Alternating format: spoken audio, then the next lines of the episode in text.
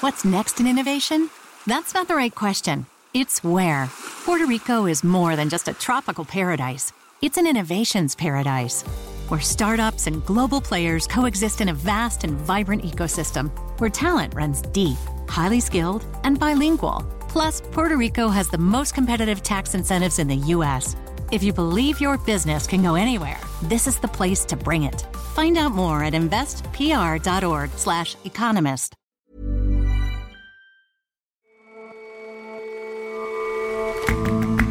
Hello and welcome to the Intelligence from The Economist. In New York, I'm Jon Fasman. Every weekday, we provide a fresh perspective on the events shaping your world. Over the past four months, Volodymyr Zelensky, Ukraine's president, has kept up a steady stream of digital public appearances. His wife Elena is a more private person. Our correspondent caught up with her in Kiev. And seven centuries ago, the Black Death changed the course of human history. Scientists are still arguing over its origins in a debate that could shape the world's understanding of how pandemics arise.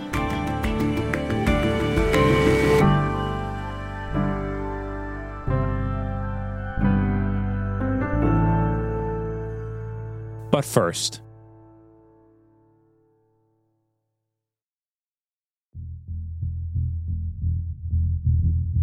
America's Supreme Court tends to release high profile decisions at the end of its term. With just two weeks left before its summer recess, yesterday the court issued the most expansive Second Amendment ruling in over a decade. Along partisan lines, the court struck down a New York state law that restricted people's ability to carry concealed guns in public. Tom King, the president of the New York State Rifle and Pistol Association, one of the plaintiffs in the case, hailed the court's ruling. It's a huge victory for the lawful gun owners of New York State. And it, it's going to change the playing field from here on out. And, and it's a great day for freedom in the United States. Joe Biden said he was disappointed by the Supreme Court's decision. Uh, I think it's a bad decision. I think it's and I think it's uh, not reasoned accurately, but I'm disappointed. The ruling comes as Congress prepares to pass the most significant federal gun control legislation in decades. Until 2008, the Second Amendment was seen as little more than a relic of America's early years. Steve Mazie is the Economist Supreme Court correspondent. It was widely assumed to protect a collective right for state militias to be armed, it says a well regulated militia, being necessary to the security of a free state, the right to keep and bear arms shall not be infringed. But in District of Columbia versus Heller 14 years ago, a 5 to 4 decision, the Supreme Court ruled that this right provides not only for the needs of a well regulated militia, but for the liberty of individuals to keep firearms in their homes for self defense. And yesterday in NYSERPA versus Bruen, uh, the court expanded that right to include carrying a weapon outside one's home. Justice Clarence Thomas wrote that opinion. He said people don't generally sit at the dinner table with weapons strapped to their belts. The right to bear arms must mean that you can leave your home with those guns. It was a six to three decision. And Steve, explain the case the court just decided. What restrictions does the ruling strike down? The successful target in Bruen was a 109 year old law in New York that has required gun owners who want a concealed carry license to show proper cause for that, some special justification. General fear of crime or skittishness are not good enough. Applicants must justify the request by pointing to specific circumstances that make them vulnerable to violence. So, people like retired police officers, people under protection orders, jurors in sensitive criminal cases. These are people who might merit a concealed carry license, but ordinary citizens uh, wishing to arm themselves while venturing outdoors had little chance of getting one of these permits, especially denizens of New York City. The requirement for special need was challenged by individuals who applied for licenses to carry a handgun in public based on a more general interest in self defense, and the Supreme Court has ruled in their favor and can you explain the court's reasoning? How did it reach this decision? Well, that's where it gets interesting. Justice Thomas's top line is this We know of no other constitutional right that an individual may exercise only after demonstrating to government officers some special need. He essentially argues that no gun regulation today is acceptable under the Second Amendment unless an analog to it can be found in the history of gun regulation in America. Now, he spends the vast bulk of his opinion looking to historical sources to show that general prohibitions on carrying a concealed weapon are not found in the record. In his dissent, Justice Breyer argues that this historical approach is quite fraught. Uh, justices are not historians. They are not qualified to do this kind of work and answer such complex questions. He also says there are plenty of counterexamples in the historical record showing that there have been bans on carrying weapons in public. He says this is just the wrong approach. It ties legislators' hands in ways that prevent them from confronting the epidemic of gun violence that we have in 2022. And Steve, what are the practical implications of this for gun control, for state and local gun policy across America? In most of the country, not much will change yet. Half of the states already have so called constitutional carry laws that require no permit or license at all to carry a weapon. Of the remaining 25 states, most of those are shall issue states, which means that most people who want a license will get one as long as they dot their I's and cross their T's. The ruling in Bruen should not pose a problem for the gun safety bill that just passed the Senate late Thursday night.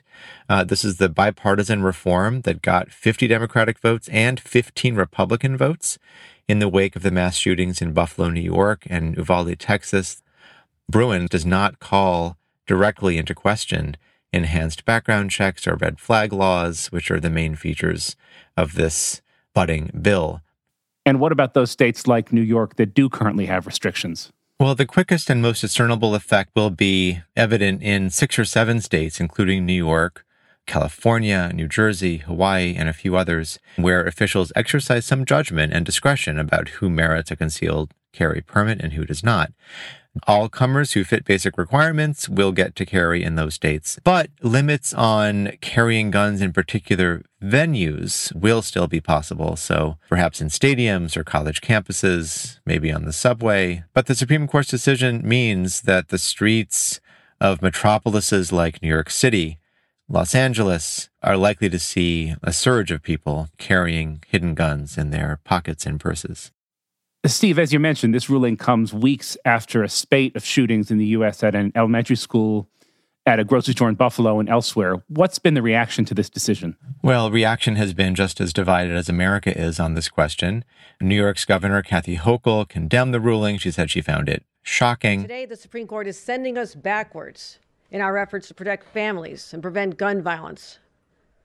And it's particularly painful that this came down at this moment we are still dealing with families in pain from mass shootings that have occurred, the loss of life, their beloved children and grandchildren. Meanwhile, gun rights advocates uh, cheered this Supreme Court decision. Uh, Senator Lindsey Graham of South Carolina called it a great day for the Second Amendment. He said the Supreme Court's decision is yet another example of reinforcing the concept that the Second Amendment is an individual right rooted in the ability to defend oneself and one's property.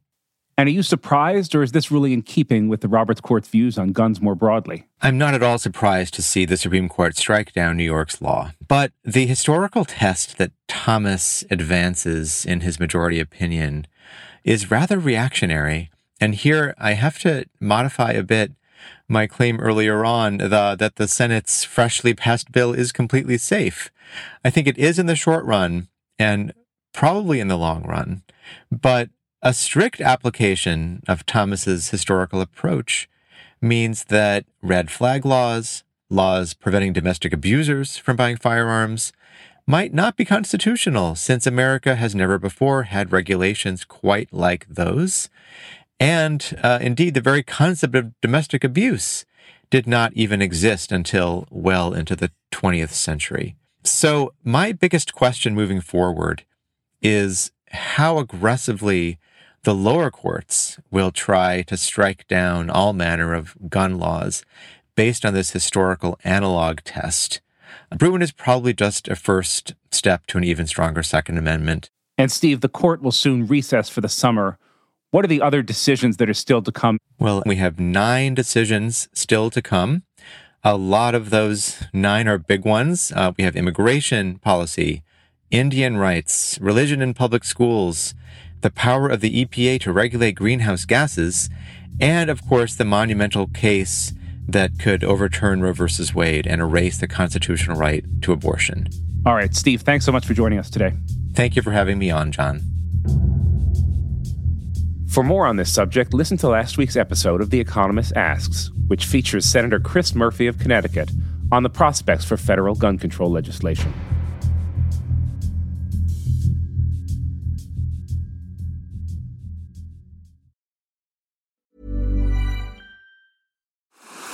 What's next in innovation? That's not the right question. It's where.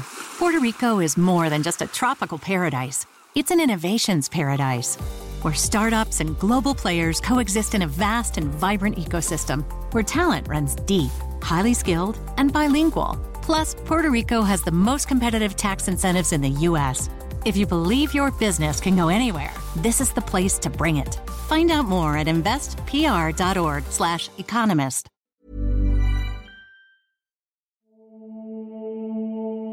Since Russia rolled tanks into Ukraine in February, Volodymyr Zelensky has become one of the world's most prominent leaders. Appearing in the US Congress and in parliaments around the world via video link, he is the face of resistance in the West. At home in Ukraine, though, his wife Olena Zelenska is just as well known. In a time of national crisis and grave personal danger, she's trying to hold the country together. Our Ukraine based correspondent, Oliver Carroll, caught up with her in Kiev. It's not my first visit to the presidential compound in the time of war, so I can see a certain evolution. There is a certain sense, as outside of Kiev, that things are becoming a little bit more relaxed than when it was when we went to see President Zelensky back at the end of March. At the same time, the sniper positions are still there, the sandbags are still there, the barbed wire is everywhere. I was there to interview the First Lady, Olena Zelenska. She looked as if she was carrying the trauma and the worries of a nation on her shoulder, that this was very visibly running through her. And I think on her face was writ large that conflict that for many people, even in Kiev, life is continuing as normal. And yet, for her, for her family, for her husband, and for the country, things are still very much on a war footing. So let's talk about your conversation. How did it start? What were your first impressions of her? Well, it, before it even started, we had a little bit of a cameo from the president himself, who, upon hearing that his wife was in the building, decided to search her out and found her in the courtyard posing for us. This was a funny scene. He didn't realize we were there. We came out startled. Uh, he said, I was only looking to see my wife.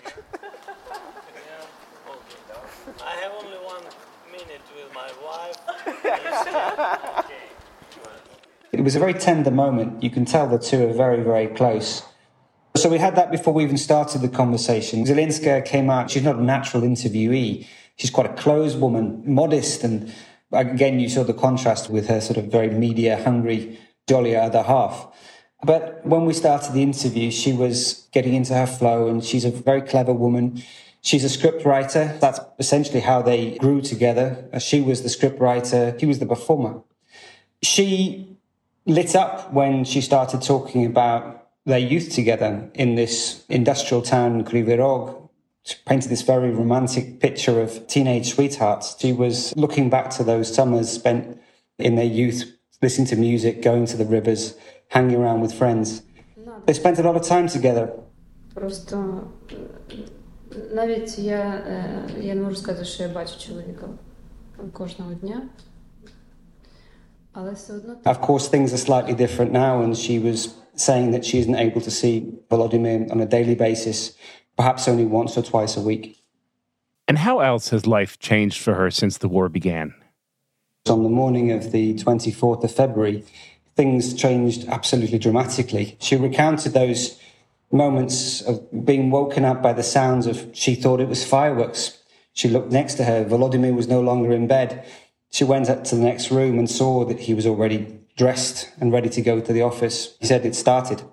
Everyone knew what it started meant. And for Zelenska, she had the task of telling the children what had happened. And she again recounted in a very emotional way how she went down the corridor trembling from the thoughts. And when she came round to the kids' room, she'd already realized they knew what was happening. And her task at the time was to keep a smile on her face, to say everything was great. They were going on a trip to the country, wherever that would be. But as she said, by the end of the day, her cheek muscles were hurting because she'd been smiling in an artificial way for so long.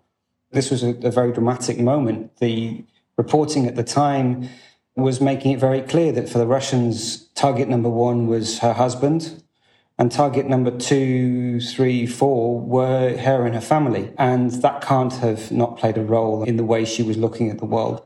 Of course, she's now back in Kiev, and there is a sense in the capital that people are, are trying to live a new normal. Ілюзія нормального життя. Люди це не ілюзія. Це бажання людей хоча б на хвилинку відчути те, що вони раніше відчували. But as she says in the interview herself, this is an illusion. This is people doing their best, trying to live as normal lives as they can, when in fact people understand it really isn't normal at all. So has she herself resumed any of her normal duties? Before the war, she did pretty much the things that any First Lady did. She looked to work with other First Ladies. In fact, she did a virtual conference in the year before things started. She looked to improve school dinners. When the war started, those things necessarily weren't relevant. She wasn't allowed to do anything. She had to stay low.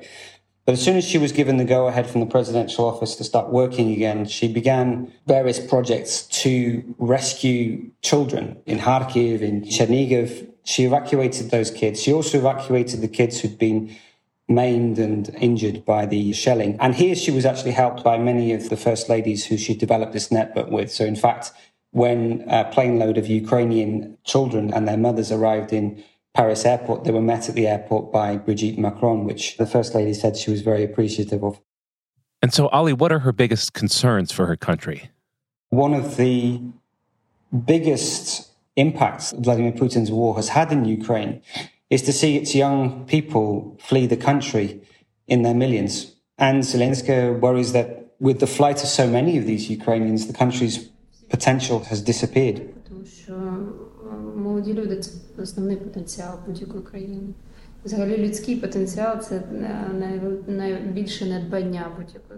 She said she wanted everyone who had left to return that she considered human potential to be the greatest asset of any country, but that she understood that many of them still felt that returning was not safe enough.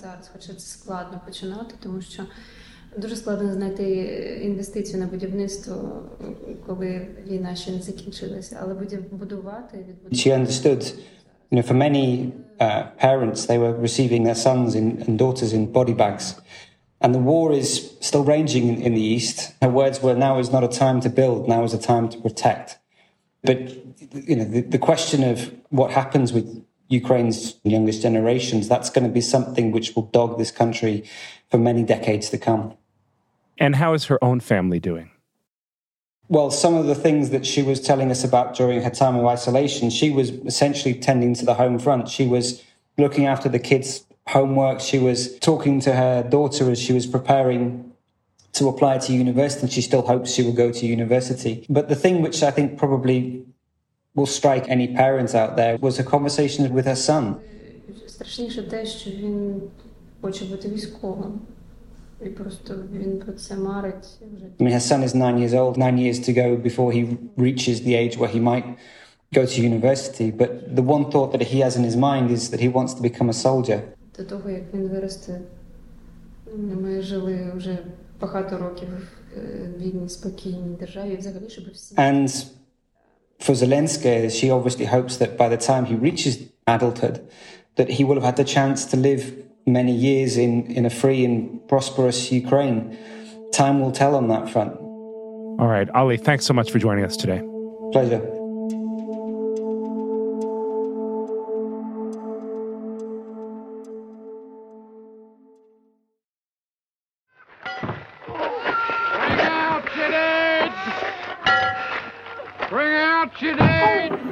The film Monty Python and the Holy Grail puts a comedic spin on the horror of the bubonic plague. In one scene, a cart loaded with corpses is pushed through the streets of medieval Britain as peasants drag out the bodies of their friends and neighbors. But amongst the dead, one man is being hauled to the wagon alive. I'm not dead. Yeah. He says he's not dead. Yes, he is. I'm not. He isn't? Well, he will be soon. He's very ill. I'm getting better. No, you're not. You'll be stone dead in a moment. Oh, I can't take While clearly satirical, this take on the Black Death contains a kernel of truth. The disease killed millions and was so contagious that the slightest hint of illness turned people against each other. No one was sure how the disease spread or where it came from. Modern scientists now know how the plague spreads, but a debate still rages over its origins. New research suggests there may now be an answer. The Black Death was the most significant, deadliest pandemic in recorded history. It started around 1346.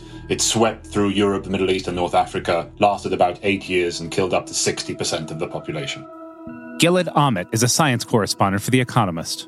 Scientists have known for a while that it's caused by a bacterium called Yersinia pestis, which has coexisted with humans for thousands of years. But the reasons for the sudden explosion of virulence in the 14th century remains unknown. So, do scientists have any clues about this? The Black Death. In 2012, there were a team of scientists in Beijing that made a real leap forward in our understanding of the origins of the disease. They sequenced genomes from plague bacteria found in animals and humans all across the world. And they found that there were four different lineages of plague, one of which was responsible for the Black Death of the 14th century. And they were able to calculate that these four different lineages all diverged at a single event called a Big Bang, which would have been over the course of a few years. And they estimate that this happened between about 1140 and 1340, suggesting that this Big Bang might have been a very important precursor of the Black Death. And new research is suggesting it may have been even more significant than that. So tell us about this new research. So the latest research is really a remarkable detective story. A team led by Maria Spyrou at the University of Tübingen in Germany tracked down seven bodies that were exhumed from two cemeteries in Kyrgyzstan. And they found the skulls of these bodies in a museum in St. Petersburg. And they were able to match these bodies to tombstones which identified the bodies as having been buried in 1338, 1339, and also identified that they died from some form of pestilence, which had widely been assumed to be plague. And the researchers took samples of DNA from the teeth of these bodies, and they found two things. First, they found that some of the bodies really did die from the plague. And second, that the genomes of the bacteria found in the teeth would have been from a common ancestor of the four different lineages, which suggests that the Big Bang didn't happen until after the plague hit these villages in Kyrgyzstan, suggesting that it happened in the first half of the 14th century, almost immediately before the plague swept through Europe, suggesting it was a really critical event. And so, does the team have any suggestion as to how the ancestor came about, how it started? Uh, nobody needs telling today that the origins of pandemics are contentious subjects, even just a few years after the fact, or let alone centuries. But Dr. Spyrou suspects it began in marmots. They're a species of rodent which still carry plague in Central Asia, and they could well have been the source of a spillover event. And this isn't such a fanciful speculation because diseases transfer from animals to humans all the time. The process is called zoonosis. It's widely believed to be the way COVID 19 began spreading in humans. And so it's a plausible guess. And so, how has their research been received? So the genetics seems to check out, but in terms of pinning down the timings accurately, more samples of ancient DNA are needed just to make sure that there aren't missing branches of various family trees that could be more significant. And the timings are really important here because Dr. Spyrou's proposal conflicts with a, a, very high profile alternative that is championed, among others, by a historian of medicine called Monica Green, which suggests that the Black Death spread westwards into Europe and indeed eastwards into China by the advance of the Mongol army under not Genghis Khan, but under his successors. And there's lots of evidence for plague and societal disruption accompanying the Mongol advance. The only problem is that this happened in the 1200s, which is decades, if not a century earlier than Dr. Spyrou suggests. So this is interesting, Gilead, but what does it really matter whether the plague began in 1200 or 1300? Why is there so much scientific energy going into this question of the Black Death's origins? So, if you'd asked this question three years ago, it might have been harder to give a convincing answer. But now it's obvious that understanding where, when, and how pandemics begin, what kind of societies they spread in, what sort of interaction within the environment can lead them to happen, what makes a society vulnerable to a plague is hugely important for preventing future ones from arising. And more specifically, plague in its bubonic form, as well as some of the other forms in which it manifests, has never gone away. It's endemic today in animals on all continents, and spillover events continue to be recorded even in the 21st century. And though we have treatments for it today, with all pathogens, the risk exists that it can resurface in a form that's resistant to some of our treatments. And then it could cause another pandemic that we'd have no cure for. All right. This was fascinating, Gilead. Thanks so much for joining us today. No problem, John. Thank you.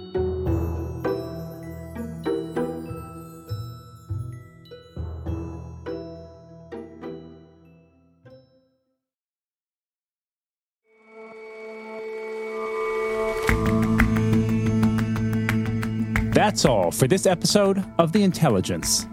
The show's editors this week are Marguerite Howell and Chris Impey. Our sound engineer is Will Rowe, with assistance from Timo Saila. Our senior producers are Sam Westron, Jack Gill, and John Joe Devlin. Our U.S. audio correspondent is Stevie Hertz. Our creative producer is William Warren. Our producers are Rory Galloway and Alize Jean Baptiste, and assistant producer Abasoyo Sandairo, with extra production help this week from Emily Elias.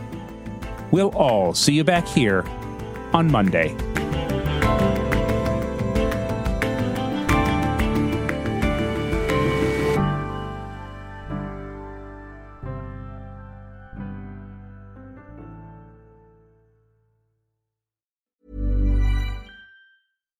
Hi, I'm Daniel, founder of Pretty Litter. Cats and cat owners deserve better than any old fashioned litter. That's why I teamed up with scientists and veterinarians to create Pretty Litter. Its innovative crystal formula has superior odor control and weighs up to 80% less than clay litter. Pretty Litter even monitors health by changing colors to help detect early signs of potential illness. It's the world's smartest kitty litter. Go to prettylitter.com and use code ACAST for 20% off your first order and a free cat toy. Terms and conditions apply. See site for details.